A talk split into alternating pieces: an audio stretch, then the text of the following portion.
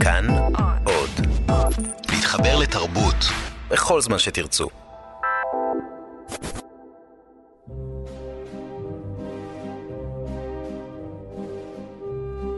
מאחורי הקלעים, שעה עם רותי קרן על צידו הנסתר של עולם התרבות והאומנות.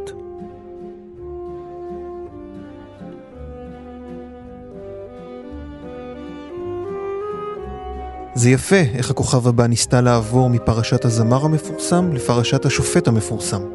מוקי, שעד פתיחת התוכנית נראה לי הוק של ברירת מחדל אפילו יותר מאסט גינזבורג, כנראה אמר לעצמו, או להפקה, שאם כבר למכור את עצמך אז שזה יעלה לכולם ביוקר. אז הוא קטל מתמודדים וכמעט גרם להם לבכות. ריטה אמרה שהוא יהיר שבשביל דמות ענוגה כמוה זה כמו לנבל את הפה. הלשון של רני רהב יצא משליטה. ורמי קליינשטיין גילה שהאשכים שלו הם נושא לדיון בפריים טיים, בעוד אשתו לשעבר באזור. לפחות בהתחלה, זה נראה כאילו דווקא מוקי תפס הפקה נואשת באותו אזור אינטימי, והכריח אותה לשרוק. מצחיק, רבים חשבו שזה מה שרמי פורטיס, סנדק רוחני של תרבות הנגד, שמוקי כה הושפע ממנה, יביא לאקס פקטור. בינתיים, האחרון די נהנה למחוא שם כפיים ולהזיל דמעה מול זמרים סוג ד' עם טרגדיה סוג א'. גם אם כל זה היה מתוכנן, עד שמוקי לא נפל בקלישאת אני הולך עם האמת שלי, הוא לפחות היה מעניין. אבל טלוויזיה מסחרית היא מכונה רבת עוצמה, נטולת כל יומרה להבין את מוקי והכוונות שלו. היא שלחה את כל המדינה לברר מה עשה אייל גולן עם מי, ולברר מה שגיב תאירי היה אומר על זה. היא כה כוחנית, שכשרני רהב טרח לערב את החתום מלה בריב שלו עם מוקי, הוא מנסה לרצות מישהו, אני מקווה שזה לא עינב שיף, בשידור חי, הוא מיד גרם להורים שלי לברר מה עשיתי לו רע, ולי להיזכר מתי בפעם האחרונה דיברתי עם מוקי. התשובה, אגב, היא שאני לא זוכר. הטלוויזיה היא מכונה כל כך חזקה, שגם אם מוקי בא להיות הבורג הדפוק שלה, היא תלמד להסתדר איתו והוא ילמד להסתדר איתה. הוא יקדם את הסדרה החדשה שלו, יוציא סינגל לצהלות של אלפים ויריב עם רני רהב וריטה, אבל בסוף כולם יגיעו להופעות ההשקה הזה של זה, ויגידו שזאת בסך הכל תוכנית טלוויזיה. בסך הכל תוכנית טלוויזיה זה אולי מה שחלקנו נספר לעצמנו בניסיון לגמד או לבטל את כוחה של המכונה העוצמתית הזאת שמזמן הפכה למין עגל זהב שבואו נודה, כולנו סוגדים לו בצורה כזאת או אחרת. הטלוויזיה עדיין ממוקמת במרכז חדר האורחים, כשהכורסה והספות סביבה, ובמקרים שהוצאה מן הסלון מארגנים לחדר משלה, חדר טלוויזיה. זוהי מדורת השבט המודרנית, ולמחרת שידור כתבה, סקופ חדשותי, ראיון בלעדי, או סדרה יוצאת דופן, כולם, או כמעט כולם, ידברו על זה. גם אלו שלכאורה אין להם טלוויזיה בבית. החתום על המוזכר בביקורת הטלוויזיה שבה פתחנו את התוכנית מאחורי הקלעים היום הוא מבקר הטלוויזיה של העיתון ידיעות אחרונות, עינב שיף. אלון מקלר על הביצוע הטכני, אני רותי קרן, שלום עינב. שלום רותי. מעטים בעצם אה, יודעים מי אתה באמת. מעל הטור היומי שלך יש צילום של כורסה. כורסה, כן. השם עיניו גם יכול להטעות אם זה הוא או היא. אז יש לי הרבה סיפורים על זה, כן. אתה כותב ומתייחס ומעלה לא פעם עניינים על סדר היום, אבל נדמה לי שזאת אולי הפעם היחידה שהתייחסו אליך ישירות בשידור חי. בהחלט אחת הפעמים הבודדות, אבל בוודאי הפעם שבה זה נעשה בלב הפריים טיים. כלומר, תוכנית אקטואליה כזאת או אחרת יכולה להגיד, אבל בביקורות הטלוויזיה אמרו ככה, או להגיד המבקר אמר ככה, לפעמים להראות איזה ציוץ שלך מטוויטר, כמו שקרה לי אגב לפני איזה שבוע, אבל כשבערוץ 2, זה אז היה ערוץ 2, בתוכנית הריאליטי המדוברת באותו רגע, הכוכב הבא, בשעה תשע וחצי בערך, שזה פחות או יותר זה קרה, רני רהב, הדמות המדוברת באותה עת של הפריים טיים, אומרת את השם שלך, זה משהו אחר לחלוטין, זה לא דומה לשום דבר אחר. זה היה לחוות באותו רגע ממש... מה, קפצת מהכורסה? אני קפצתי, אני, אני, אני חושב שהתגובה הראשונית הייתה מין פתיחת פעירת עיניים, וכזה, אוקיי. אבל מה שקרה בחמש, עשר, חצי שעה, יום שאחרי זה, מסביר לך יותר מאין ספור טורים שכתבתי על טלוויזיה. אני כבר כמעט חמש שנים בתפקיד, אני כותב חמש פעמים בשבוע. לא הייתה פעם שהדגימה לי מה כוחה של טלוויזיה כמו הפעם הזאת. אתה מיד מקבל קודם כל טלפונים מכל מי שיודע מי אתה ואת המספר טלפון שלך. אחר כך אתה מסתכל ברשתות החברתיות ופתאום השם שלך מופיע בכל מיני מקומות של אנשים שלא ידעו מה אתה עושה. הגלגול הבא זה שאתה מקבל אה, הצעת חברות בפייסבוק מאנשים שלא דיברו איתך מאז התיכון, וזה באמת קרה. ואני לא, לא מגזים בעניין הזה, ואני מרשה לעצמי לא להגזים, כי זה באמת היה מקרה test case כזה של להבין מה אתה עושה. אני בעצמי לא הבנתי מה אני עושה עד שזה קרה. עכשיו, אני, אנחנו בטח נדבר על זה, על איך אני מחליט מה לכתוב את הטור. בכל מקרה, באותו ערב תכננתי לכתוב על הכוכב הבא בגלל הופעת הבכורה של מוקי אחרי פרשת אייל גולן. זה היה אירוע טלוויזיוני שמצדיק בעיניי התייחסות בטור. ולכתוב לעיתון מודפס שיש לו דדליין בתשע בערב זה משימה מורכבת, אתה עושה את זה תוך כדי, אתה מפתח מיומנות.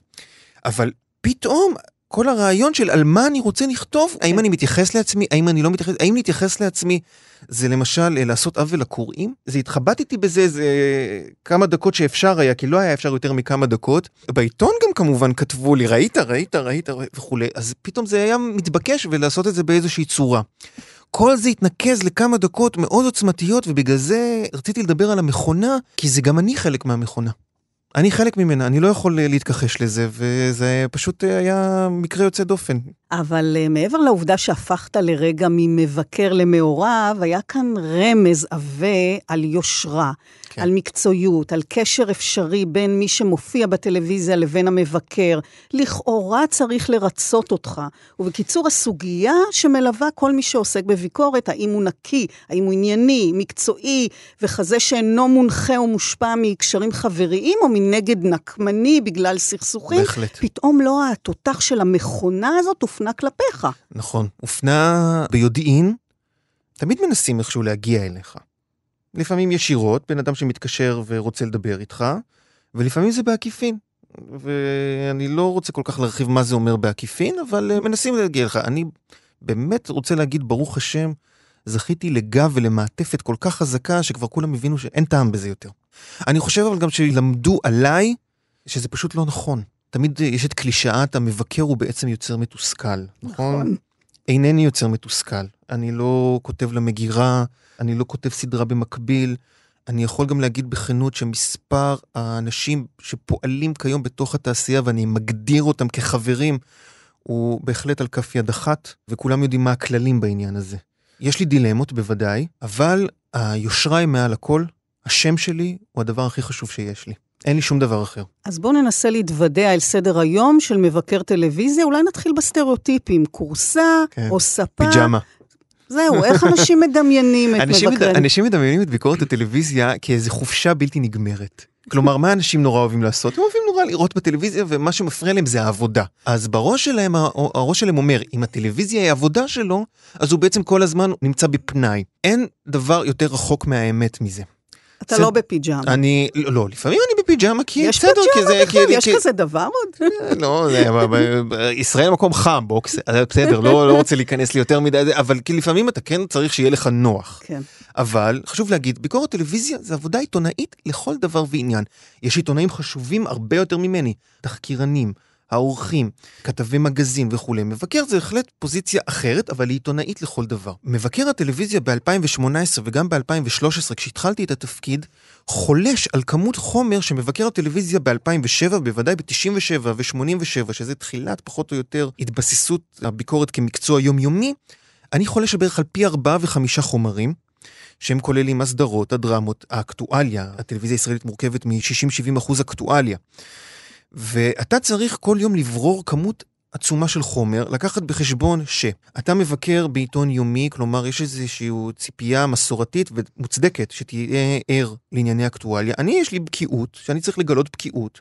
כמו מגיש או מגישת חדשות. ונוסף לזה, לראות את הסדרות הכי מדוברות, לראות גם את הסדרות הלא מדוברות. אתה צריך להבין גם פרסומות, אתה צריך להבין ביום נתון, האם יש איזשהו נושא שיתפוס את סדר היום והוא לאו דווקא מהז'אנר הביטחוני, מדיני, הכלכלי ולראות איך אתה מאבד אותו למשהו טלוויזיוני, כדי שתוכל לכתוב משהו שאחר כך הרבה אנשים יוכלו להתייחס אליו. אז זה באמת לראות המון שעות טלוויזיה, המון שעות נכון? המון שעות טלוויזיה. ואמרנו עשרות ערוצים, שפע תכנים איכותיים ורדודים. אז איך אתה בוחר במה לצפות או על מה או על מי לכתוב? אתה יודע, זה מזכיר לי שלפני הרבה שנים ביקרתי בביתו של הקשב המיתולוגי מיקי גורדוס, היה שם חדר קטן עם עשרות מסכים ומכשירי רדיו, והוא האזין לדברים בו זמנית, זה היה בלתי נתפס. אז חשבתי, איך אתה, אף על פי שהיום כבר אפשר להקליט ולראות אחר אני כך... אני לא יודע איך עשו את זה לפני הקלטות. אבל איך אתה מספיק, איך אתה מנהל את הזמן שלך כשיש לך באמת טור יומי בעיתון חדשותי ואתה צריך להגיב מיד, וזה המון שיקולים מול הזמן. אני עובד עם אה, לוח זמנים. אני מתכנן לאורך השבוע, פחות או יותר, מה אני אמור לעשות כמעט בכל יום, במידת האפשר. יש ימים שזה בלתי אפשרי. אבל אתה עובד, אתה יודע מתי עולה תוכנית חדשה ומדוברת, ואתה יודע להתכוונן אליה. אתה יודע שבאותו יום, לצורך העניין, אתה צריך, הפוקוס שלך צריך להיות בתשע בערב. לפני כן אתה תארגן כל מיני דברים, תשלים חומרים, תארגן דברים מסביב, תצפה בדברים שאולי לא הספקת, או באיזו תופעה שחשבת שהיא מתחילה להתפתח ואתה רוצה לבסס כמה אותה. שעות ביום אתה רואה טלוויזיה? אני מאוד משתדל שזה יהיה מינון, נקרא לו סביר, אבל זה לדעתי מינימום ארבע, זה יכול להגיע ליותר. אבל חשוב... איך אתה בוחר? איך אני בוחר? יש, אני קורא לזה סוג של מטריצה, אולי שם יותר מדויק כפירמידה. יש דברים שמקבלים תמיד עדיפות, וככל שאתה יורד בסולם העדיפויות, ככה זה משתנה. העדיפות הראשונית היא תמיד לתוכנית חדשה, בתשע בערב, באחד מארבעת הערוצים המרכזיים. תאגיד השידור הציבורי, קשת, רשת וערוץ 10. ככל שהערוץ הוא יותר מרכזי מסורתית, כך מה שהוא משיק בתשע בערב יותר חשוב. כי שמה לב הציבוריות הישראלית, שמה הטלוויזיה מעצבת תודעה, וזה המקום שתמיד מעניין אותי. אחר כך, זה תמיד יהיו תכנים חדשים, פשוט בשעות אחרות. אחר כך זה יהיה איזושהי תופעה אקטואלית חדשותית שבאותו יום מרכזת את מירב תשומת הלב. אחר כך יבואו הסדרות החדשות, ואחר כך דברים שבאופן אישי חשובים לי, ואני רוצה להסב את תשומת הלב של הקוראים אליהם. חשוב לי להגיד שבתוך הזה נכנסים גם פרסומות, שזה עדיין עולם שמאוד חשוב לי. פרסומת היא טקסט תרבותי מאלף ועד תף. אז אתה מתייחס גם ואני לפרסומות? ואני מתייחס בוודאי לפרסומות. אני אתן אפילו דוגמה מהעת האחרונה, פרסומת של, וזה דווקא התייחסתי בקטן, פרסומת של עומר אדם, שפתאום מוצא את עצמך, אנשים ברחבי המדינה נזכרים באוצלי גוצלי ומזמזמים בוקר טוב לכולם בסלסול כזה. אני חושב שיש פה משהו שחייבים להתייחס אליו, כי הוא באמת נמצא בשיח. תופעת הסקסיזם בפרסומות, תופעת גזענות בפרסומות, היה חשוב לי תמיד להתייחס. אז אתה אולי מחליט, אבל החיים, במיוחד כאן אצלנו, דינמיים וסוערים. בכלל, אצלנו ביום אחד נראה לי שיש אירועים שיכולים להספיק לשבוע, ובמדינות מסוימות אפילו לחודש. ואז השידורים משתנים, והמשקל בין חדשות לבידור מתערער, וגם אתה צריך להגיב בהתאם. אני צריך בהחלט להגיב בהתאם, ועם זאת, אני מאוד נשמר מלא להדהד דברים שאין להם איזשהו אפקט טלוויזיוני מבחינתי. אני אסביר. לפני חודש היה הטרגדיה האיומה בנחל צפית, שזה אירוע שתופס את התודעה הלאומית בבת אחת ומכניס אותה ליגון עמוק ובצדק. קשה לחשוב על אירוע יותר מטלטל מזה מבחינה של כל אדם בבית מסתכל ואומר זה יכול לקרות לקרובים לי ביותר. וזה יכול היה להימנע. וזה יכול היה להימנע בוודאי, זה עומק, זה גודל הטרגדיה. והטלוויזיה מגיבה בהתאם, אגב, מצרכים כלכליים לחלוטין. היא פשוט אומרת לעצמה, טלוויזיה מסחרית, אם אני לא אגיב לזה, הציבור ינטוש אותי, גם לפעמים במחיר שאין מה להגיד. מבקר הטלוויזיה, ה, לדעתי המודע, אומר לעצמו את אותו הדבר הרבה פעמים. אם אני לא אדבר על הדבר הזה, לא יקראו אותי, כי זה מה שראו בטלוויזיה. ועם זאת, זה יום שדווקא בו החלטתי אחרת. באותו יום במקרה עלתה העונה השנייה של סיפורה של שפחה.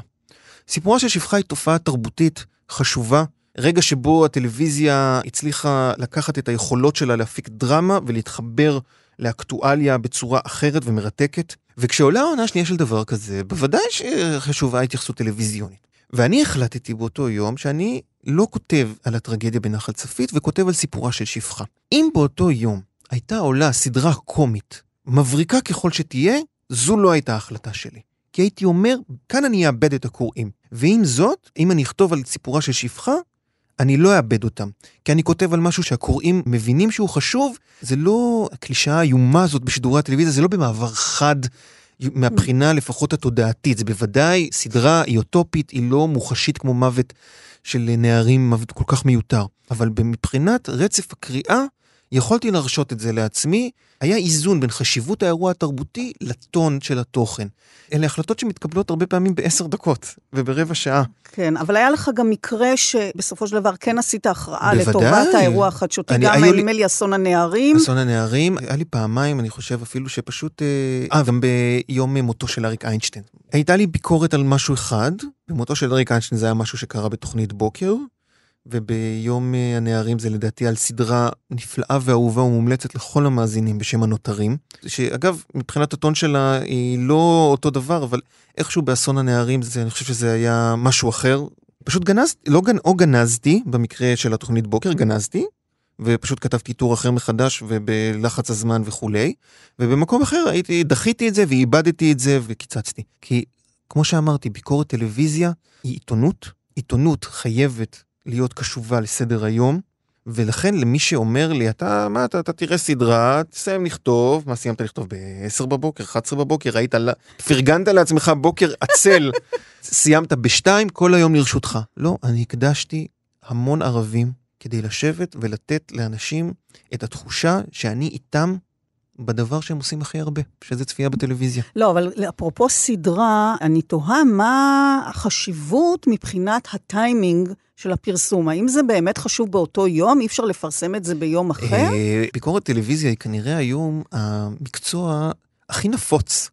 כי יש כל כך הרבה טלוויזיה, אז כולם צריכים לבקר טלוויזיה, וגם יש איזה קצת אה, תחושה שכולם יכולים לעשות את זה. אני בסביבה תחרותית. יש את האנשים שאומרים, אני רוצה לקרוא מה עינב שיף חשב על זה, סליחה על הגוף שלישי, אבל זה, פה זה מוצדק. ויש אנשים שאומרים, לא, הם מסתכלים על שורת האינפורמציה, ומסתכלים על התמונה ואומרים, זה מעניין אותי. עכשיו, אם הם יסתכלו על השורת האינפורמציה והתמונה ויגידו, אבל כבר קראתי על זה, יכול להיות שאני לא רוצה, אני צריך לתפוס אותם הכי מוקדם שאפשר. וזה לא שונה ממרדף אחרי סקופים, ומרדף, אתה רוצה להיות שם, להגיד לפני כולם מה חשוב או מה מעניין, או מה מדובר יותר מדי ומה כושל. אז הרבה הרבה פעמים אי אפשר לדחות. ואגב, לפעמים הטלוויזיה עצמה עושה את ההכרעה הזאת, נכון? סיפרת לי שלמשל בערב המלצת כן, המשטרה... כן, בהחלט. תיקי נתניהו. תיקי נתניהו. זה, זה, זה היה ערב מרתק. חברת החדשות של ערוץ 2, אחרי הפיצול של קשת ורשת, היא משרתת שני אדונים שעכשיו גם לא גרים באותו בית. ולכן היא לא יכולה להחליט בעצמה מה היא עושה. פשוט הוחלט שהמשדר נקטע בתשע. ואת ראית על פניו של מגיש החדשות באותו יום, דני קושמרו, שהוא פשוט באבל, שהוא חייב לסיים את השידור, כי הטלוויזיה, במקרה הזה קשת, הכסף שהיא תכניס מגמר הכוכב הבא, פשוט שווה לה יותר משהציבור ידע מהם בדיוק הסעיפים שבהם אה, בנימין נתניהו... זה רק עניין של כסף, או אני... שיש כאן גם שיקולים פוליטיים לא להרחיב יותר מדי לא, בעניין הזה? לא, רק כסף. חד משמעית כסף. בהקשר הזה, אין ל... יש... כי אתה יודע, זה יכול גם להיות מהסיבה מת... הזאת. פוליטיקה וחדשות מתערבים ברגע שחדש... ברגע שגם... בואו חד... נטשטש את הציבור בר... עם, עם הכוכב הבא עכשיו, ולא שח... נושיב אותו על המלצות המשטרה. אני אגיד מה כן. קשת אומרת, אני הכנתי את זה, לדחות את זה עולה לי הון תועפות, והיא מחליטה, והרייטינג אומר שהיא צדקה. הרייטינג הוא בית הדין המושבעים והתליין. ואיך אתה התייחסת לזה?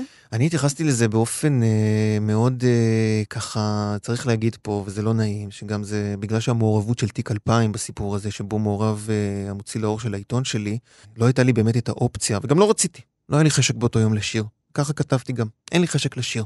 הניתוח שבטור היה איך כל הערב הזה נראה. מתחילתו ועד סופו. הייתי צריך להזכיר לקוראים, למשל, ששלוש שנים לפני כן, ביום של גמר הכוכב הבא, בצהריים, מתפרסם דוח מבקר המדינה לגבי אה, הוצאות אה, מעון ראש הממשלה בלב מערכת בחירות. כלומר, זה אירוע, אירוע חשוב. ואיך שלוש שנים אחרי, האירועים האקטואליים ממשיכים לרדוף את הכוכב הבא. ו... תראה מה קרה עכשיו עם האירוויזיון. עם האירוויזיון. זה, זה, זה... איכשהו הכל שלוב פה. ש... ש... הנה, אגב, שהמסך אפרופו... חצוי. המסך ו... חצוי. אפרופו סדר היום, אני באירוויזיון, אירוע לאומ... בסדר גודל לאומי, אבל הוא מסתיים בשתיים בלילה. העיתון צריך לרדת לדפוס מתישהו. ועוד איך מסתיים. ועוד איך מסתיים. שאי אפשר לא להתייחס. אז אני בהקשר הזה קודם כל אומר לעצמי, אתה לא תוכל להביא ממש את רגע הניצחון בהקשר הטלוויזיוני. לא תוכל. זה, זה משהו שיש לו אגב גם מחיר. אני באותו ערב לא ישבתי עם חברים ובירה ופיצוחים, וכמו שכמעט מיל... יותר ממיליון איש עשו ל... ל... לד... אם אני זוכר נכון. אז אלו באמת מקרים אה, מיוחדים. בשגרת היומיום אתה מתאים את הבחירה, אמרת, כן. למה שמשודר בזמן צפיית שיא בפריים טיים. טור הביקורת שלך מלווה אה, לא אחת בתמונה ומחולק באופן לא שווה לשניים. יש טקסט גדול ויש את... בקטנה. בקטנה. ירשתי אותה ואני שמח עליה כן, כמו כל ירושה. שזו ביקורת נוספת קצרה יותר, אולי עוקצנית יותר. בכלל, אם נתייחס לסגנון שלך, לא רק לתוכן, אפשר לומר שיש הרבה סרקזם, חריפות, שנינות, הרבה פעמים הטור מאוד מצחיק וכיפי. אתה נהנה בכתיבה? וואו, זה כנראה השאלה הכי טובה. אני הרבה פעמים נהנה, אבל כדי להיות ישר עם עצמי, ויושר עצמי הוא, הוא חשוב מאוד כדי לעשות תפקיד לאורך זמן, אני צריך להגיד שהרבה פעמים לא. הרבה פעמים לא כיף לי. יש את הימים שבאמת אתה חוצב, אתה מרגיש שאתה חוצב את הטקסט. יש לך איזה איזמל, במקרה הטוב, יש לך איזה רעיון מאוד גולמי, ואתה פשוט חוצב וחוצב וחוצב, וצריך ללטש וללטש, ובסוף אתה צריך גם לסיים. ובסוף אתה גם תהיה לא מרוצה. ולמדתי את זה רק אה, אחרי זמן בתפקיד. יהיו ימים שתהיה לא מרוצה. אבל יש ימים שאתה כן נהנה. יש ימים שאני נהנה. אתה צוחק תוך כדי הכתיבה? האמת שלא כל כך, לפעמים תפסתי את עצמי צוחק מאיזה בדיחה או שתיים של עצמי, זה לא, זה לא משהו שכיף להודות בו, זה נשמע מאוד אה, טווסי כזה, אבל לא. אני תמיד נותן, משתדל להיוועץ באנשים מאוד מאוד קרובים, ואני לפעמים שואל אותם אם הצחיק אותם או לא הצחיק אותם וכולי. אני חייב להגיד שעם הזמן, אני מרגיש שהצורך שלי בהומור בטקסט יורד. שהשימוש בהומור בביקורות טלוויזיה הוא הרבה פעמים משהו שאנשים מסמנים עליו וי. ולאו דווקא שהוא בא מתוך איזשהו מקום אמיתי של משהו להגיד משהו מצחיק. הרבה פעמים, וזה באמת, אני שוב חייב להודות פה לחבר מאוד מאוד קרוב שלי ש, שמלווה אותי בכתיבה, שהוא תמיד, הרבה פעמים אומר לי, תוריד את הבדיחה הזאת, היא מיותרת. וזו עצה נפלאה כל כך. אל תצחיק איפה שלא צריך. זה גם עצה שאני נותן למנחי האח הגדול, אם הם מאזינים כרגע. אז uh, זה קצת מאחורי הקלעים, ונזכיר שהיום בתוכנית מאחורי הקלעים, שיחה על ביקורת טלוויזיה באולפן uh, כאן תרבות, מבקרת טלוויזיה של ידיעות אחרונות, עינב שיף ואני רותי קרן, ונוסיף שעכשיו uh, אפשר להאזין לנו בכל מקום, גם באפליקציית כאן אודי. הורידו ותוכלו להאזין לכל התכנים הכי טובים במקום אחד, באיכות טובה ובשידור חי. כל תוכניות כאן תרבות, ההסכתים או הפודקאסטים, גם את התוכנית הזאת אפשר למצוא שם. מוזיקה חדשות, ועוד חפשו כאן אודי בחנויות האפליקציות. אז כשאתה צובט או דוקר תוכניות מסוימות, אנשים מסוימים, יש לך גם ביקורת על מראיינים, נכון? בהחלט. אתה חושש מתגובה, אתה מביא את זה בחשבון, אם מדובר נניח במישהו רגיש, אתה מפחד ממנו. הפחד הכי גדול הוא לעשות עוול. אין לי פחד שישתלחו בי, יעליבו אותי, יגיד שאני כותב גרוע. חוויתי את כל זה, אגב, לאורך החמש השנים האלה. זה בסדר, יש uh, בסדרה הסמויה, כנראה הסדרה הטובה בהיסטוריה, יש את המשפט All in the game. הכל חלק מהמשחק. זה משפט שבהקשר הזה, מותר לכולם לבקר את המבקר. זה לא הפחד הזה. הפחד הוא לקום בבוקר ולקבל אס.אם.אס ממישהו שיגיד, ציטטת את המשפט הזה והזה, זה לא מה שנאמר. או כתבת שהיה ככה וככה, זה לא שמת לב לככה וככה. זה הדבר שמאיר אותי בלילות. אני מבקש מהמאזינים להאמין לי. אני מסוגל להתעורר בשלוש בלילה, והמחשבה הראשונה שתהיה לי זה משפט מסוים מתוך הטור, שאו שהווליום שלו היה גבוה מדי, או שהוא ייחס משהו לא נכון למישהו, זה פחד. הוא לא כהה יותר אחרי זמן, אבל זה גם ההצדקה שלי. יש משהו שהחלטת לגנוז, או התחרטת פעם על מה ש... פרסמת? בכלליות אני רוצה להגיד שאני ממש מתנגד לקלישאה, אני לא מתחרט על כלום. אני לא מאמין לאנשים שאומרים את זה, אני מתחרט על המון דברים. יש לי ספציפית חרטה על איזושהי הערה מסוימת אה, שכתבתי, אבל היא לא קשורה לעובדות, היא קשורה לווליום. לאיזו תחושה של קטנוניות, לאיזו תחושה של... אה, לסגנון? ש... לס... אה, בוודאי. אני מאוד מאוד מאמין שאם הדעה שלך בראש היא בווליום 9, תוריד לשבע. כי אתה צריך, היכולת שלו לגרום לקורא להזדהות או להתווכח או להתעניין במה שאתה אומר, מאוד קשורה בסגנון. אני לא מאמין בהשתלחויות סתם, אני לא מאמין בעוקצנות לשם העוקצנות, אני באמת מאמין שאלה אמצעי ולא מטרה. ובפעמים שהורגש שזה היה מטרה, עליהן אני מתחרט, אני רוצה להאמין שהן היו מעטות. יש הבדל בין מושאי הביקורת, נניח אם תכתוב על פוליטיקאים, היה לך טור שאפילו התייחסת לצבע השיער של ראש הממשלה, כמובן מבעד למשדר טלוויזיה, במקרה הזה חמש עם רפי רשף, שראיין ספר שייתן אה, פרשנות. המגיש הוותיק טען שבתחום מסוים, בנימין נתניהו וכל ההיגיון כבר לא. השכל הישר שלו ללא ספק תכונה שיכולה להועיל לראש ממשלה, מנוטרל זמנית. על הרקע הזה ניתן גם להסביר מדוע צבע שערו של נתניהו היה לאייטם בתוכנית. השינויים התכופים והקיצוניים בפדחתו מסגלגל לירקרק, לצהבהב, וכעת לאפור כהה, מעוררים כמובן תשומת לב ויזואלית, אבל בעיקר מתחברים לרוח הדיווחים על נתניהו בימים אלה. לשם כך, רשף ראיין את מעצב השיער אבי פדידה. השיחה עמו, כמיטב המסורת של חמש אם, נעה בין המשעשע לגרוטסקי. איך נראה לך הרעיון של גלח? הפתיע המנחה. לא נראה לי שהוא יעמוד בזה, השיב המרואיין. הוא רגיל לשיער, עובדה שאנחנו רואים שהוא משאיר את הלמעלה. כמה שזה. הולך לכיוונים אפילו, אבל הוא די רוצה להשאיר את זה. כלומר, פדידה מזהה במדיניות חילופי הגוונים של נתניהו אחיזה בקרנות המזבח בכל מחיר. אם כך, ייתכן שהופעתו בישיבת הממשלה אתמול הייתה גם מעין הצהרה. רוצה לומר, הביטו בצבע השיער שלו והסיקו ממנו שהתקפלות בפני שר האוצר אינה אופציה. רביב דרוקר ועמית סגל, ספי עובדיה ואמנון אברמוביץ' פנו דרך. כשהאירוע לא רציונלי, גם מעצב שיער ופרשן פוליטי בכיר. זה טור, אגב, דיברנו על איך מתהווה טור. זה לא אירוע שקרה בתשע בערב, זה לא משדר חדש וכולי, אבל זה הרעיון של להיות ער כל היום למה קורה, לקחת משהו שהוא כביכול שולי, ולהסיק ממנו מבחינה טלוויזיונית גם אמירה פוליטית. זה... כלומר, התיישבת לך בחמש לראות רפי ב... רשת? התיישבתי עוד קודם, התיישבתי בארבע, פחות או יותר בארבע, ארבע וחצי, מתי שמתחיל שידורי אקטואליה, ולנסות לגבש איזשהו רעיון טלוויזיוני לאותו היום. ראיתי את הדבר הזה, זה צלצל לי במוח כמשהו שיכול להיות, ורק לקראת שבע אני מתיישר על זה, מתחיל לכתוב, זה יום שלם. עכשיו, לשם מה שקראת את הטור הזה, הרעיון של אה, להשתלח אה, בפוליטיקאי או לבקר אותו בחריפות, בוודאי שככל שלדמות יש יותר כוח, כך היא ראויה לביקורת חריפה יותר. אני עדיין שומר על כללים שאני שומר על כל אדם אחר. אבל ירדת פה גם על הפוליטיקאי, כן. גם על המראיין וגם על המרואיין, על כל... קצת, על כל המראיין הקול... ומרואיין הם יותר בקטע של uh, תרגום ההוויה הזאת לאיזשהו גרוטסקה, הם, הם מנסים בעצמם להתמודד עם זה. לא, שלראיין, הבחירה לראיין לס... ספר. ספר, כן. כן. הייתה פה התייחסות לנסות להסביר לצופה מה מביא את רפי רשף לראיין מעצב שיער על ראש הממשלה. רציתי להסביר שראש הממשלה יוצר מצב שבו גם עיצוב שיער הוא אישו. הוא אישו כן. פוליטי, ולכן תוכנית כמו רפי רשף תראיין את מעצב השיער. כי באמת אבל בהקשר הזה צריך להבין שכשראש הממשלה מופיע עם שיער כזה, זה אירוע פוליטי. יש לזה עניין פוליטי, כי הוא לא מאמין שהציבור יכול לתפוס אותו אחרת עם שיער אחר. והטלוויזיה, שהיא מדיום ויזואלי, משקפת את הפוליטיקה הזאת. אם לא היה טלוויזיה, סביר להניח שלא היינו מגיעים לצבע השיער הזה. אז זהו, אני רוצה לעמוד איתך קצת על הגבול הזה בין דעה עם הקשר פוליטי לבין אירוע טלוויזיה, שהגבול הוא באמת דק ולפעמים מטושטש, ומה זה אומר לגביך.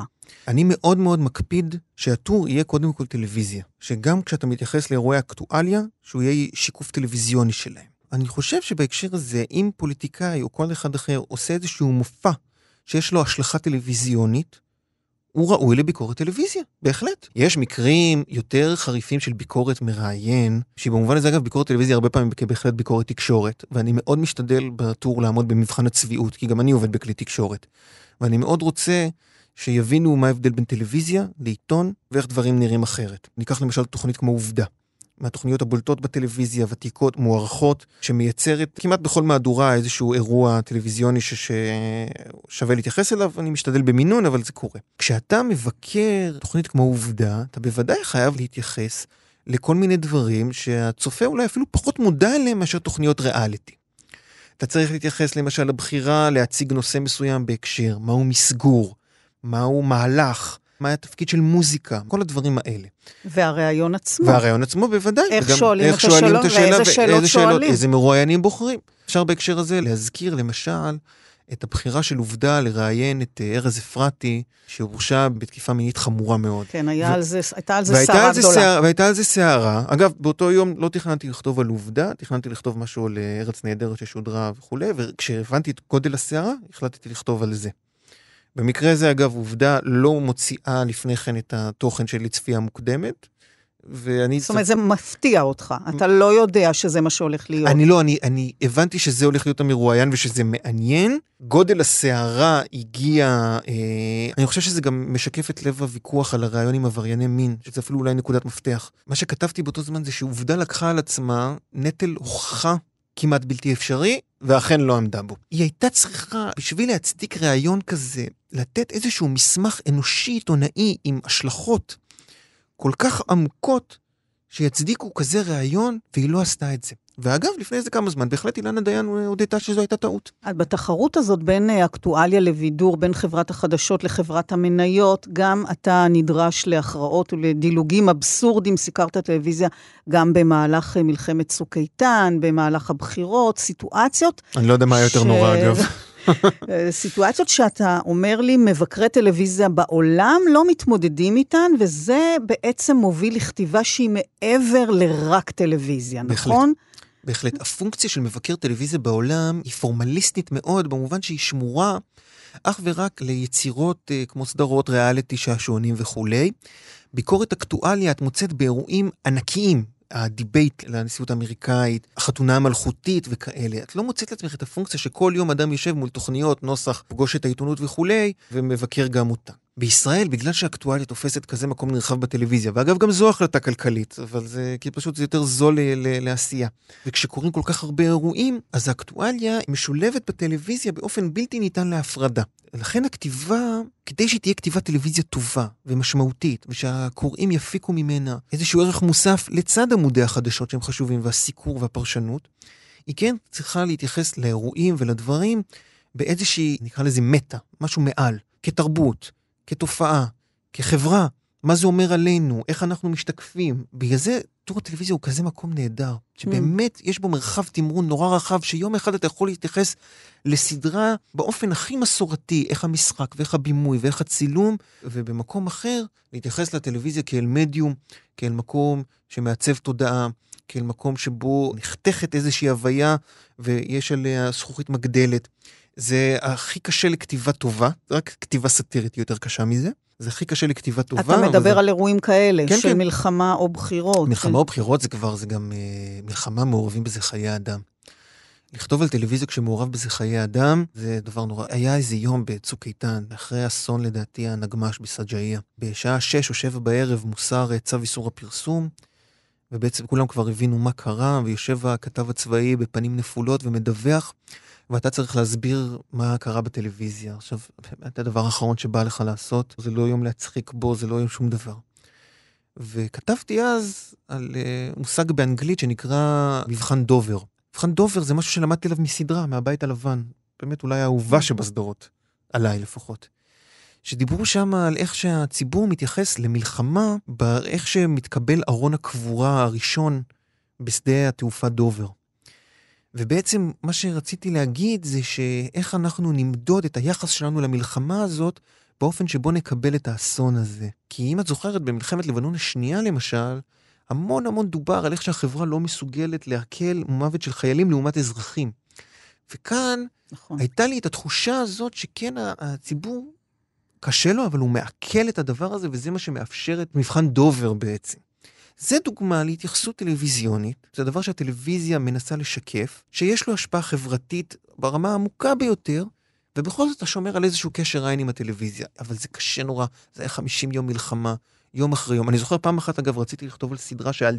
מישהו העז להשיק סדרה באותם כן. ימים בכבלים, וזה פשוט לא היה כן. אפשרי.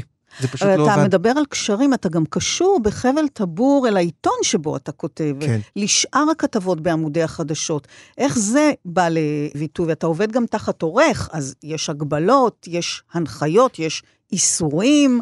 אני אומר באופן הברור והחד ביותר, יש לי חופש פעולה מלא. אני הקובע על מה אני כותב ואיך אני כותב. עצות כולם מוזמנים לתת לי. אבל איך אתה קשור למה שקורה בעיתון? אה, אני חושב שאחד הסודות זה שאני לא כל כך קשור, במובן שלא מחייב אותי הסדר יום של העיתון. אני כן לוקח בחשבון שאם עמודים, שיש נושא שיתפוס את עמודים 1 עד 12, אם תכתוב עליו גם בעמוד 16, א', לא בטוח שתחדש משהו, ב', סביר להניח שנקעה נפשם של הקוראים. אם זה מספיק חשוב, אגב, אני אתעלם מזה. אבל לא, אני צריך... זה, במובן הזה, קשר עם העיתון. יש אנשים בעיתון שאני מדבר איתם, אבל לא במובן של התערבות. לא או... אסרו עליך שום דבר אף פעם? יש דברים ש... לא יודעת, קראתי תוך כדי הכנה של הריאיון הזה, שאיזה מבקר, אחד ממבקרי הטלוויזיה של ידיעות אחרונות אה, פעם אה, קיבל הנחיה שלמשל על קשת אסור לכתוב. אני לא יכול לדבר על התקופה שאני לא הייתי בה, אז את יודעת, זה לא, אבל לא רלוונטי. אבל אתה אומר שהנחיות ש... כאלה בתקופה, אתה לא מקבל? בתקופה שלי, זה מצחיק, התכנים של קשת. אני לא אוהב את רמזור, בעיתון אוהבים את רמזור. הביקורת הייתה לא טובה על רמזור, מה, מה, זה אפילו בכלל לא שאלה. רמזור היא של קשת, אגב, יש לציין. אבל על מה אתה מתפשר? מה אני מתפשר? הפשרה היא לא במובן של מישהו ביקש ממני משהו, ואני הולך לקראתו. זה לא, לא הכוונה בפשרה, הפשרה היא עצמית. אולי לצור... שזה לא יהיה מושלם? אה, בוודאי, זה, זה אולי הדבר הכי חשוב בתפקיד, לקבל על עצמך. להבין שלא תוכל לספק חמישה טורים בשבוע מושלמים. אם לא תבין את זה, לא תוכל לספק גם טור מושלם פעם. דיברת על ההתייחסות כמעט תמיד לתוכניות מרכזיות, ובכל זאת, עם הכוח שיש בידך, יש לך הזדמנות לעלות על סדר היום ולתת חשיפה כן. לתכנים, לתוכניות נישתיות, אולי סמויות מן העין באיזה ערוץ נידח או בשעה לא פופולרית, אבל נפלאות, וכדאי שהציבור ידע. אתה עושה את זה? אני מאוד משתדל. אני תמיד אומר לעצמי, אפילו דבר קטן יכול לעזור. אפילו בקטנה כזאת. שאורכה המקסימלי הוא 100 מילה, ולרוב עדיף שזה יהיה פחות, אחרי זה כבר פחות בקטנה. אני מאוד מאוד אה, משתדל, בוודאי כשזה קשור ביצירה ישראלית. תמיד אנחנו אומרים לעצמנו, למה אצלנו אין HBO? למה אצלנו אין את הסדרות האלה והאלה? למה אצלנו כל דבר זה קשה וקשה וקשה? אני חייב לתת את הכבוד לכל אדם שהשקיע ועשה יצירה. אני יכול לא לאהוב אותה, אני יכול לבקר אותה ואני יכול גם לקרוע אותה. אבל אני אצא מגדרי ומאורי ואעשה סידורים ופליק פלקים ומה שצריך, כדי שתעלה התייחסות בזמן ליצירה ישראלית חדשה. ובקשר לכוח, שלא אולי כמו מבקרי קולנוע או מבקרי ספרות שכותבים על ספר או סרט שמרבית הציבור טרם אה, התוודע אליו, ואז יש השפעה, אתה כותב על מה שהיה.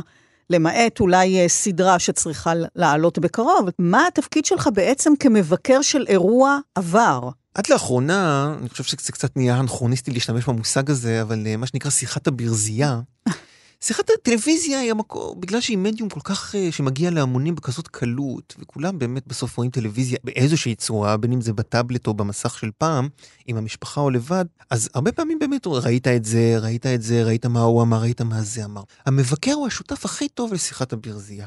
כי המבקר, פחות או יותר, התפיסה היא שהוא ראה הכל. ואני רוצה להיות השורה השנייה בשיחת הברזייה. כלומר, השורה הראשונה תמיד תהיה ראית את הזה והזה, ואז התשובה תהיה כן או לא, ואז קראת מה ההוא וההוא כתב.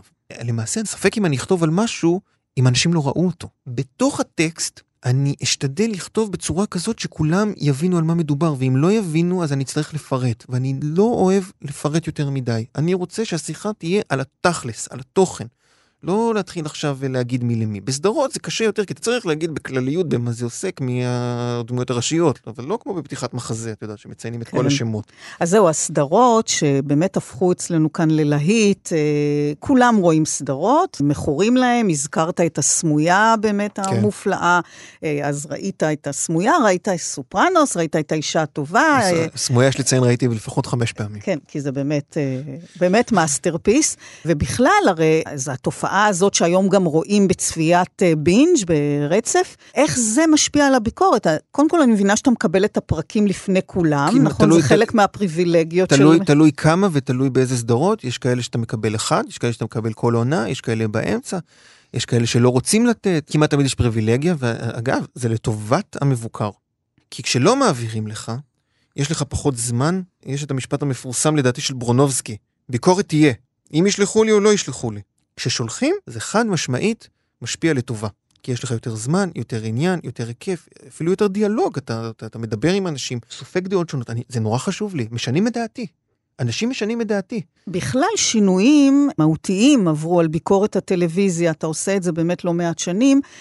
מה השתנה מבחינתך? הרי היום אתה צריך גם להתמודד עם מתחרים לא מקצועיים, אה, ביקורת ברשתות החברתיות, כל מיני ציוטים כן. בטוויטר, אז אתה כותב אחרת? אתה מחדד יותר את הכתיבה? אני... אתה משתכלל כל הזמן כדי נורא... להצדיק את קיומך? קודם כל, אני, אני אגלה פה סוד. אני קורא בקול את הטקסטים לפני שאני שולח אותם. כי קריאה נכון. היא, היא מוזיקה. בדיוק. אתה רוצה שאדם יקרא, שיהיה לו נוח לקרוא. זה אחד הדברים שנוספו אצלי בכתיבה עם השנים, משהו שפעם לא הייתי עושה. נהיה לי מאוד חשוב הליטוש, מאוד חשוב לי שהמשפט לא יהיה ארוך מדי, שהכל יהיה מובן, שהמהלך המחשבתי, שאתה רוצה להגדיר בו תופעה, שאתה רוצה לתת בו איזו אמירה מעבר לאיזה טוב רע, אתה חשוב להיות מובן, אני לא רסלינג, אני לא ספר של רסלינג. אני צריך שיבינו אותי, אני, יש כאן ביקורת. לא, לא, זה, זה, זה, זה, במקומו מונח, זה חשוב כן. שיהיה, אני מאוד, אגב, כתבתי על סדרת דוקו ריאליטי המתמחים של קשת, ובדיוק באותו זמן קראתי ספר מעולה של רסלינג, מחקר של דן הרב על uh, טלוויזיה ואיך היא מציגה, איך היא עוסקת במלחמות ישראל. ספר uh, חשוב. אני, אגב, מאוד מקפיד על ספרות מקצועית של טלוויזיה. בואו לבית שלי לבדוק את הספרייה. מה אתה אומר? כן, חשוב. מה זה? זה, זה המקצוע שלי. אני לא למדתי טלוויזיה באקדמיה. אבל אני קורא את התכנים שהולכים שם כדי באמת להיות ב sync עם זה. מה שרציתי להגיד זה שבביקורת הכנסתי את הדיבור על, ה, על הממשי, האופן שבו המוות או הפחד ממוות בבית חולים עובר סטריליות כדי שהוא יהיה מוכן לשידור בתשע בערב בקשת או בתשע וחצי בערב בקשת. זה היה לי חשוב להכניס איזשהו מימד אה, אינטלקטואלי נקרא לזה בתוך הטקסט כדי להגיד משהו שונה על הסדרה. לא רוצה מספיק להגיד שהרופאים רהוטים והמקרים מעניינים. זה אחלה, זה חשוב, אבל צריך להגיד גם משהו יותר גדול על העניין שלנו ברפואת אה, חירום. ואתה צריך בהקשר הזה להיות מובן. אתה צריך להיות נהיר. כשאתה כותב על מהלך שעוסק ב... תפיסת הממשי בטלוויזיה, שאנשים יבינו מה זה ממשי. אז אתה פה מתייחס אה, באמת לדברים, לניואנסים נוספים, כן. מעבר למה שאנחנו קולטים ברגע הראשון. סיפרת לי שישנם דברים שסמויים באמת מעיני הציבור לגבי מה שהוא צופה בו, בהחלט. ושאתה כן יודע, כי יש לך מקורות, חלקם חסויים. מתי אתה משתמש בזה? איך אתה משתמש בזה? כל עבודה עיתונאית מצריכה מקורות. מקורות במובן הזה שאנשים שלא נמצאים בעמדה שלך, אתה שומע כל מיני סיפורים מסביב. המון. מה ביקור... למשל? מתיחות מאחורי הקלעים של משדר כזה או אחר. תוכנית שבה היה פיצוץ, איזה, היה אמור לבוא מרואיין כזה וכזה, ברגע האחרון בוטל. כל אחורי הקלעים שקורים בכל מקום, רק בתעשיית הטלוויזיה, שזה יותר מעניין אנשים. טור הטלוויזיה הוא לא מקום שבו אתה אומר, אה, לנו נודע שככה וככה, אלה מסרו בתגובה. פעם אחת בביקורת הכנסתי תגובה על משהו שקרה, כי הטיעון שלי היה טיעון שהוא עיתונאי. זה היה ראיון של גידי גוב לתוכנית אה, שישי של אה, איילה חסון בערוץ 10. בפרומו הוא שווק עם איזושהי אמירה, עם ניחוח גזעני של אה, גידי גוב. כבר היה דיבור על זה, צפיתי בריאיון והמשפט לא נכלל שם. אני צריך להסביר לקוראים שלא בהכרח ראו את הפרומו ואולי ראו את הריאיון. היה פרומו עם המשפט הזה והזה, הוא לא נכלל בכתבה. קודם כל רציתי לברר מה קרה, כדי להסביר לקוראים במידה ו... וכולי. הוסבר לי מה קרה. ההסבר בעיניי לא היה ממצה במובן, הוא היה תגובה קלאסית של גוף, מכירה? מזה נמסר בתגובה, כן. ככה וככה. אמרתי, אני לא אמנע מהקוראים את הטיעון שלהם, זה לא יהיה המעשה הנכון בעיניי. והבאתי את התגובה בתוך הטור. זה דברים שאני מאוד לא מרבה לעשות, כי עמדה ביקורתית היא דעה דעה היא לא משהו, כל עוד היא מבוססת עובדות. ואני עובד מאוד קשה על בדיקת העובדות של הטור. זה מה שמעיר אותי לפעמים כן. בלילה. שם לא נכון, ציטוט לא נכון, מספר לא נכון, אה, תוכנית עונה רביעית. יש דברים עונה... שלא תפרסם או שלא תתייחס. כן, יש... אם אין לי אישור, אני אפילו לא אפרסם אותם בהסתייגות. כלומר, כשעלה הריאיון של גיא פינס עם אייל גולן לא מזמן, גיא פינס לא מקדיש תוכניות שלמות לאדם אחד. זה היה מקרה מאוד חריג ונדיר. הוא נתפס מאחורי הקלעים כמהלך של קשת להכשרת הריאליטי החדש של אייל גולן ואביב גפן. אני כתבתי על הרעיון הזה. אני לא יכול להגיד מה בדיוק קרה בחדרי החדרים של קשת שבהם זה הוחלט, או של גיא פינס שהוחלט לשדר את זה. אני כן יכול להגיד מה זה נראה, איך זה מרגיש, ואני אשתמש בכל המילים שיש לשפה העברית כדי להסביר שזו דעה, עמדה, ושיכול להיות ככה ויכול להיות אחרת. אבל כשאתה מדבר על כל הדברים שאתה, המידע שאתה מקבל, כן. ממקורות, כן. מתי אתה כן עושה בזה שימוש, במידע הסמוי הזה? אה, שהוא רלוונטי לביקורת. אם זה לא רלוונטי לביקורת, כי מה? כי, כי, כי אנשים לא יודעים הרבה פעמים... מה הם לא יודעים? מה הם לא, איך מהלכים נבנים. הם לא יודעים איך בכלל סוגרים ראיון. אנשים חושבים שיושבת ישיבה במערכת כזו או אחרת, ופתאום אומרים, אולי נראיין את זה ואת זה, הוא מעניין. הרבה פעמים זה ככה, אבל הרבה פעמים לא, ויש בדרך כל מיני דברים. טלפון, מה תיתן לי, איפה תיתן לי, מה לא תגיד, מה כן תגיד, וכולי. רוב האנשים לא מודעים לאיך מכינים את הנקניקייה, נקרא לזה. הביקורת היא לא צריכה להיות על איך מכינים את הנקניקייה, אבל היא צריכה לתת לקוראים תחושה שהוא בבית המטבחיים. היא צריכה להיות דעתנית, היא צריכה להיות על המוצר, היא צריכה להיות משהו ששומר על קשר עין עם מה שהצופה ראה, אבל יכולה גם להסביר לו משהו שהוא לא ראה. וכשהוא משהו שהוא לא ראה, צריך להיות מגובה. יש דברים שפספסת? כן, בטח. ואז, מתסכל? דופק את הראש בקיר. כמה שעות טובות, כן. בדרך כלל מנסה לדבר עם איזה חבר שיגיד לי, זה תמיד אותו חבר, שיגיד לי, לא, זה לא כזה נורא, לא כזה זה, ואני מבין מסוג הלא כזה נורא שלו עד כמה, כמה נורא זה נורא, כמה נורא זה היה. יש איזה פספוס לא, מסוים לא, שאתה זוכר? האמת שלא דרמטי. אני רוצה להגיד שכן, אני פספסתי ביום של הפיגוע איום ונורא בתחנה המרכזית בבאר שבע. עלתה גם עונה חדשה של בית ספר למוזיקה. בסיקור של מה שקרה אחרי עם הלינץ' באפטום זרום, זה היה שמו של האריתראי האומלל, אני הייתי צריך להתייחס אך ורק למה שקרה שם מסביב עם ההמון שנופף שם וכולי. פספוס. אני התייחסתי לזה בצורה קטנה יחסית, בריאיון מאוד מוזר, שהיה עם uh, בחור אריתראי אחר, שאת רואה שהכתב ממש מנסה להכניס אותו לפה שהבחור הזה היה מעורב בפיגוע. הוא לא היה מעורב בפיגוע בשום צורה. אז לזה התייחסתי, כל השאר זה היה מין שילוב כזה של הריאליטי ועל המצב רוח הלאומי והפיגוע, איך הם משולבים זה בזה, לא טקסט רע ולא טקסט שאין לו מקום. האירוע הזה היה צריך לקבל יותר תשומת לב ממני, זה מה שאני חושב כרגע. חוץ מזה, בוודאי שאני פספסתי, אני מעריך שפספסתי איזה משהו שהייתי יכול להפיק ממנו טור יותר טוב ממה שפורסם באותו יום. אני משתדל להיות סלחן גם כלפי עצמי במקרה הזה, כי אני יודע כמה אני עובד קשה בלתפוס הכל כל הזמן.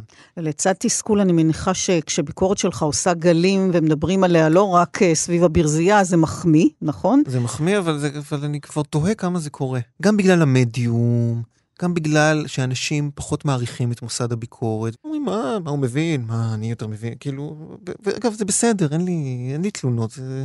אם לא הייתי חושב ככה, לא הייתי מגיע להיות מבקר.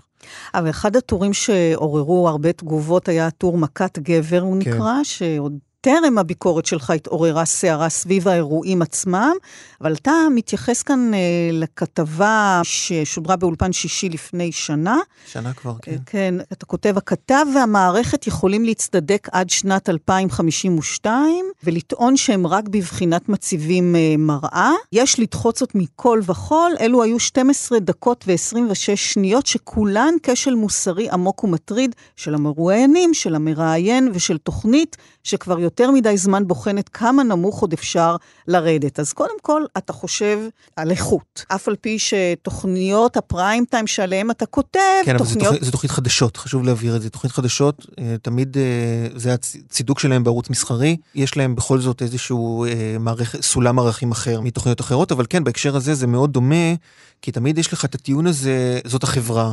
או זה מה שמעניין אנשים, או אנחנו רק מראה, אנחנו רק זה. בהקשר הזה של הכתבה בבוקרשט, על תופעת הזנאים שמסתובבים שם, ושהוצגו כמסיבת רווקים אה, בלתי מזיקה וכל מיני דברים כאלה, אז שימי לב גם לטון, שהטון הוא בהקשר הזה חריף יותר ממה שאני בדרך כלל משתמש בו, כי זה בעיניי, זה משהו שצפיתי בו, ואמרתי, אני לא מאמין שצפיתי בזה כרגע. זאת אומרת, הביקורת שלך הייתה לא רק על עצם התופעה, אלא על זה שעשו על זה כתבה ש... כזאת. איך עשו עליה כתבה? כי למשל, אפשר לעשות כתבה על תופעת הגברים זנאים ברומניה, ולעשות אותה באופן שיציג את האנשים שבאמת, מה, למה לעשות כזה דבר, ולשאול אותם שאלות קשות ומאתגרות, ולדבר גם מסביב על התופעה. בכתבה הזאת לא היה נתון אחד על היקף סחר הנשים והנערות ברומניה. א', ב', להתקשר למומחה או מומחית. שיתייצבו מול המצלמה ויגידו, מי שחושב שהאנשים האלה מסתובבים שם ונהנים מנשים שנמשכות אליהן ומעוניינות בהם, פשוט משקר ועושה מעשה איום ונורא. הכתבה לא הייתה בכלל באיסורים האלו. אגב, אחר הכתבה התברר שגם היה שם איזשהו בימוי מסוים וזה, לזה לא התייחסתי בכתבה, כי את זה לא ידעתי. לא ידעתי. אבל אם אנחנו מדברים באמת על קצת גם על מינון של איכות, וחלק מתוכניות, אה, התוכניות כן. שמשודרות כן. בפריים טיים שעליהן אתה כותב, תוכניות הריאליטי למיניהם, שבואו נודה, הן לא תג איכות מי יודע מה, שלא לדבר על זה שיש בהן איזה סוג של שטיפת מוח וטשטוש ממכר שמדביק אותנו כן. למסך באיזה הבעה דבילית, שאיכשהו מדללת את החשיבה הביקורתית ואת הצרכים התרבותיים האיכותיים כן. יותר. אתה לא ממש מתייחס אליהם בחריפות, נכון? אני כן מתייחס אליהם בחריפות כשמגיע להן, כי אני רוצה להוסיף איזשהו איבר לתיאור שאת אמרת, והוא כן חשוב בריאליטי. קודם כל, ריאליטי הוא עשייה טלוויזיונית שיש בה מיומנות. שכשאתה רואה מיומנות, אתה צריך להגיד, יש פה מיומנות. יש פה בעלי מקצוע, ומבקר טלוויזיה זה גם התפקיד שלו. מיומנות זה קצת גם מניפולציה, קצת בוודאי, הרבה. בוודאי, ואתה צריך להסביר. על כולם, גם על המשתתפים וגם על הצופים. אבל גם חדשות היא מניפולציה. ואני רוצה תמיד להסביר לצופים איפה המניפולציה. המניפולציה אגב היא לא, היא לא בלתי מהנה לפעמים, זה ההבדל לדעתי בין ביקורת לטהרנות. אני, מה לעשות, יכול ליהנות מתוכניות כאלה, זה קורה פחות ופחות בגלל עניין של זמן, בגלל גיל. לא הבנו פה דוגמאות, התייחסתי במספיק חריפות למשל תופעת יורם זק נגיד. היה לי טור לא, לפני איזה שנה שהתפרסמו האשמות נגד חיים יבין, והם קיבלו הד עצום. מר טלוויזיה. מר טלוויזיה, אז אני כתבתי, רבותיי וגבירותיי, יורם זק הוא מר טלוויזיה של היום, והוא לא מקבל את היחס הזה מאיתנו על מניפולציות שהוא עשה על נשים בין השאר בהקשרים האלה. זה חריפות של תוכנית ריאליטי לצורך העניין. תגיד, בתגובות שאתה מקבל, אה, מעליבים אותך? לפעמים. אה, בדרך כלל זה כמו טוקבקים, תגובות בקומנטים וכאלה, ויכולות להיות העלבות מאוד... אה, העלבות, כן, טיפש, אידיוט, מה, מי הוא חושב שהוא עוד אחד. Hmm. כמובן, לא משנה מה אני אכתוב, אני שמאלן, all in the game. אפרופו הציבור הרחב, המכונה הזאת שבה פתחנו את השיחה, שקשורה, אתה קושר את זה כל הזמן לתרבות ולשיקוף הלכי רוח בחברה, לא יכולת להצביע בפניי על טור מסוים שלך שהוא בולט מעל כולם, אבל כן ציינת באופן נחרץ מהו הרגע הטלוויזיוני החשוב ביותר שהיה כאן 70 שנה. כן. אני רוצה להסביר בעניין הזה שלא יכול לבחור טור אחד מעל כולם, זה לא בקלישאת כולם היו בניי וילדיי, אני, גם בזה אני סולד. יש טורים גרועים שהייתי גונז אותם גם כילדיי. לא בהם תפארתי. אני לא מאמין בטור אחד כי זה תפקיד כל כך יומיומי, הוא כל כך שזור ביומיום שלי, אני עושה אותו... חלק מה-DNA שלי, אני לא מוותר כשאני חולה, אני לא מוותר בכל מיני דברים כאלה, אני לא מסוג... אני קשה... טוב, אז יש לך גושפנקה לשבת עם פיג'מה. לא חשבתי על זה ככה, זה נכון. בהקשר של הרגע החשוב מזה 70 שנה, אני מזגורי אימפריה בהתחלה הסתייגתי. קיבלתי חמישה פרקים ראשונים לצפייה, ראיתי סדרה מבולבלת, ראיתי סדרה לא קוהרנטית, ראיתי משהו שמתקשה להיות מה שזה, והייתי די בודד באמירה הזאת. פרק העונה השנייה הוא פרק השואה של זגורי אימפריה. השואה זה נושא שחשוב לי. אני חובב מאוד גדול של הומור שואה, לא יעזור. אבל uh, מל ברוקס פעם טבע את הנוסחה שככל שהנושא הוא רגיש יותר, ההומור חייב להיות טוב יותר. אני משליך אותו לא רק לגבי הומור. אם אתה מתעסק בשואה ולא בצורת uh, אחים, שריפה אחים שריפה, אתה צריך להיות מאוד טוב במה שאתה עושה. פרק השואה של זגורי אימפריה, ובתוכו המונולוג של בבר זגורי על למה הוא לא עומד בצפירה, זה רגע טלוויזיוני מדהים, גלובלית, לא רק בספירה הישראלית, פורץ דרך, כמובן כתוב ומבוצע באופן חד פעמי. אני חייב פעם להבין כמה טייקים לקח לעשות את זה. Mm. אגב, זו שאלה שאני צריך לברר, לא יודע. זה רגע טלוויזיוני שאני אחזור אליו שוב ושוב, מתוך אינספור רגעים טלוויזיוניים. הנטייה שלנו כשאנחנו עוסקים בטלוויזיה, גם בגלל שזו מדינת ישראל, זה לבחור ברגעים שהטלוויזיה העבירה לנו אירוע חשוב, אבל לטלוויזיה, חוץ מזה, לא היה לה תפקיד. לא כתבו אותו, לא ביימו אותו, לא זה, אנחנו סאדאת נוחת, זה זכייה באירוויזיון, אנחנו על המפה, כל מיני דברים שההוויה יצרה והטלוויזיה הייתה שם כדי לתעד אותה. אני חושב שרגע טלוויזיוני חשוב באמת הוא כזה שחשבו עליו, של אמירה שיש עליה משהו.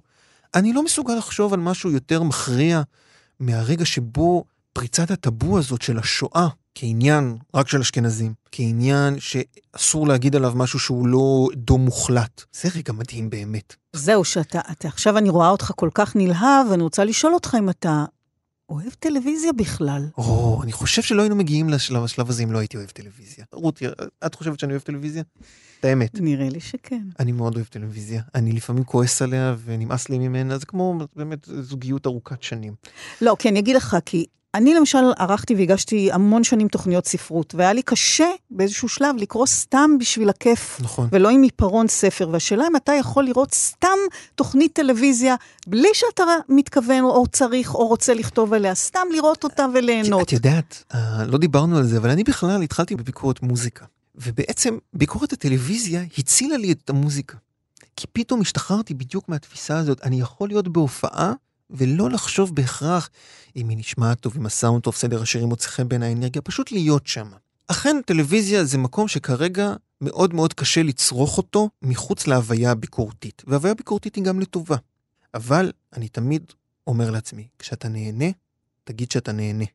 אל תפחד מההנאה, כי בדרך כלל זה בא משם. אנשים תמיד אומרים, הכי כיף זה לקטול ולקטול ולקטול ולקטול. לא, זה יותר קל, אבל זה לא יותר כיף. מזמינים אותך לא פעם להשתתף בתוכניות טלוויזיה. כן, נכון? זה מאוד מצחיק.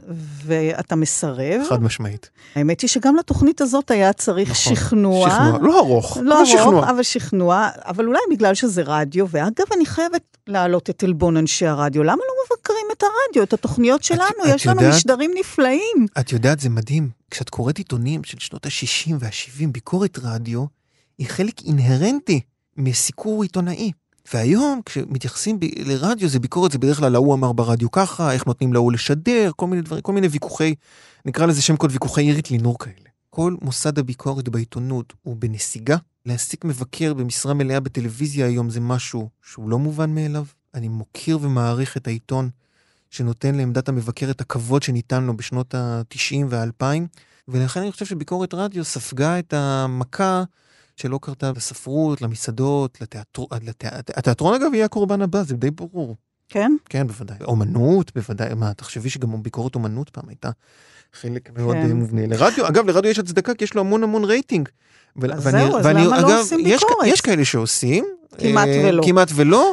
זו נקודה שאין לי תשובה טובה עליה מלבד אה, עוד אה, נסיגה של מוסד הביקורת. סיפרת כאן על הקשיים והדילמות והעבודה הרבה שנדרשת, אה, ואני מבינה שלא מתחשק לך לחצות את הקווים ולהגיש טלוויזיה, או לא, שכן? לא, ממש, האמת, היום הרבה פחות מפעם. כשאני מסקר את התעשייה ואני שומע את אחורי הקלעים שלה, דבר ראשון שנראה לי שפשוט אנשים לא כיף להם. הם לא אוהבים את העבודה שלהם. אז זהו, אז אתה מדבר על העיסוק שלך, על המקצוע שלך, שהוא שוחק, שהוא נכון, תובעני. מאוד. ושמתחשק לפעמים לעזוב? כן. מה זאת אומרת?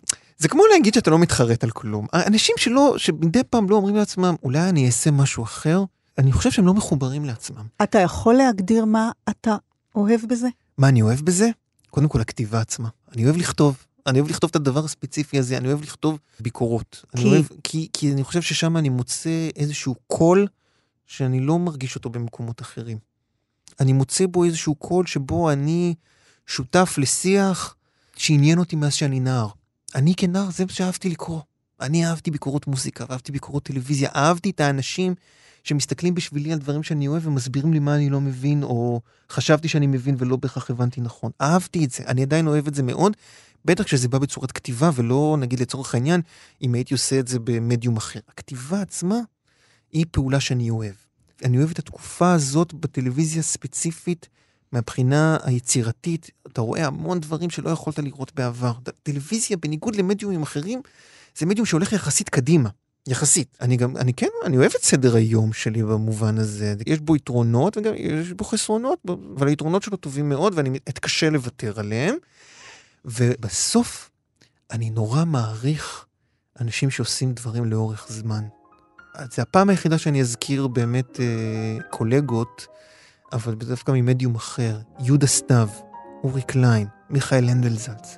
אנשים שעושים את העבודה שלהם לאורך כל כך הרבה שנים. אבנר שביט מגיע כבר להיקף השנים הרצוי. באמת, אנשים שעושים עבודה למעלה מעשור ונהנים ממנה, זה המקצוע שלהם. את יודעת, בחו"ל אנחנו יודעים את זה, גם מלצר הוא מקצוע שאנשים יכולים לעשות אותו לאורך שנים.